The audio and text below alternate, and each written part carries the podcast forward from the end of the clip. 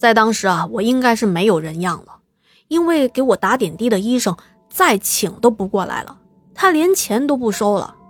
那医生说，从来没见过我这样的，赶紧带孩子去大医院查一查吧，别死在我的手里了。我要是这样子，这辈子就再也没办法干医生这一行了。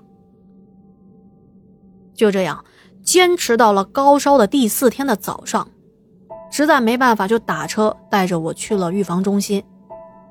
医生也很为难啊，因为没办法对症下药，就说：“哎呀，回去吧，你查也查不出什么原因。”这从来没见过这样的情况，我也没办法。我妈就问他：“那有没有缓解发烧的方法呀？”医生啊，又说让我去某某医院买强制的退烧药。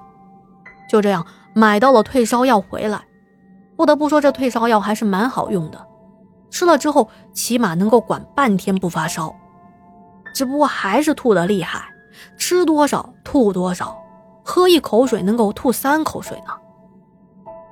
而且慢慢的发现，这个强制退烧药的药效也在慢慢的变弱，从一开始的能够管半天十二个小时，变成了六个小时，六个小时又变成了两个小时，到后来直接就不管用了。到这会儿啊，已经是发烧的第八天了。这段时间啊，我就烧得浑浑噩噩的，稀里糊涂的，浑身软趴趴的，只能是趴在床边喝粥。可是喝了不一会儿，又会吐出来。我那时候也是不信这个邪，越是吐越是吃，就是机械的往嘴里扒着稀饭，心里想着不要吐不要吐。可是过了一会儿还是会吐出来。就因为一直不退烧，这浑身啊也是烧的疼的厉害，再加上总是想吐，睡也睡不着。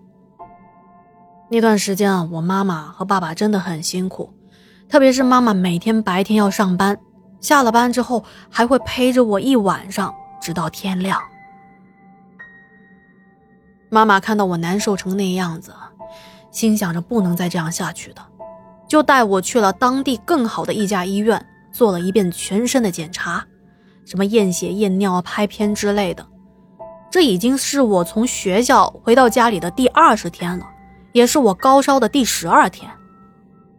可是更奇怪的事情又出现了。再一次去医院拿报告的时候，这家的医院的医生说：“哎，没事啊，孩子什么问题都没有。”我妈也呆住了，他说：“那之前这个预防中心还说我们孩子有肺结核呢。”听我妈这么一说，医生又重新的检查了一遍我的片子和报告，非常确定的告诉我妈。说没事根本就没有肺结核。你看这片子，肺都好好的。我们一看啊，太奇怪了，之前缺少的肺部，就是那块阴影的地方，现在居然好好的。这是什么情况啊？一听医生这么说，虽然心里头诧异，但这个心啊是放下来了。我妈就把我带回家了，然后就和家里的长辈啊说了这件事情。家里的长辈首先想到的就是可能遇到脏东西了。那既然医生都说没病了，那肯定是有别的原因造成的吗？有目标那就好说了。那段时间，妈妈和奶奶到处的寻访民间这些懂得那方面事情的人，请他们帮忙看看我到底是怎么回事儿。每次得到的答复就是让我妈半夜去外头烧烧纸。说这样做就行了，可是实际上并没有起到任何的作用，我还是每天发烧，烧得浑浑噩噩，吃了吐，吐了吃。这算下来啊，高烧也将近一个月了，奶奶也是身心疲惫，唉声叹气的。那天啊，就把我妈叫到外面说：“说孩子啊可能是遇到劫了，能挺过去就没事。”挺不过去就是个死啊！隔着墙，我都能听到奶奶当时的声音，还颤抖着带着哭腔。虽然他们说话说的很小声，可还是被我听到了。高烧将近一个半月了，这一天奶奶找到了另外一位据说是很厉害的人回来，而且这一次似乎有点眉目。那个人说我是被打灾了，也就是说被某人缠上了，而且具体是谁缠上了我已经整明白了，只是没有跟我说是谁。而且那一次他们有针对性的烧完了纸，我就真的不再吐了，不过还没有退烧，因为我一直的吐嘛，有很长的时间相当于没有进食进水。可是这烧完纸之后不吐了，能吃能喝了，身体就慢慢的恢复，有点劲儿了。但是这个烧不是还没退吗？又是过了将近的半个月，也是突然开始的。之前还以为我快好了，可是现在开始每天半夜的十二点钟，准时起来咳嗽，不停的咳，而且咳得特别的厉害，就好像真的那种得了肺痨有肺病的病人一样。连续剧烈咳嗽两到三小时，可是过了那个时间就跟没事人一样，我可以一直睡觉睡到天亮。这说是没事儿，可是咳嗽的时候真的是连死的心都有了，比吐还难受呢。不过起码相对于以前来说，我可以睡一会儿觉了，因为白天啊也不会咳嗽，不会吐，只是还没退烧，而且身上依旧很疼，但幸好啊能睡着。家里人依旧觉得不对劲儿，又去找那个高人看。那高人说：“打灾我的又回来了，还没有走呢，还得继续的烧纸。而且这一次很顽固，烧了很多次的纸，他就是不走。就这样，我依旧被不断的折磨着。已经忘记了过去多少天了。哎，有一天晚上，突然发现。”没有像之前那样起来剧烈的咳嗽。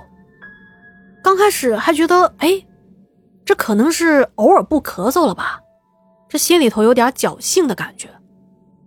然后接连着两三天都没有半夜起来咳嗽了，似乎看来我们的诚意终于打动了打灾的那一位。这最后就只剩下发烧，啊，又走访了很多的民间的师傅。终于有一位师傅啊，给帮忙解决了这件事情。时间一晃啊，就过去了。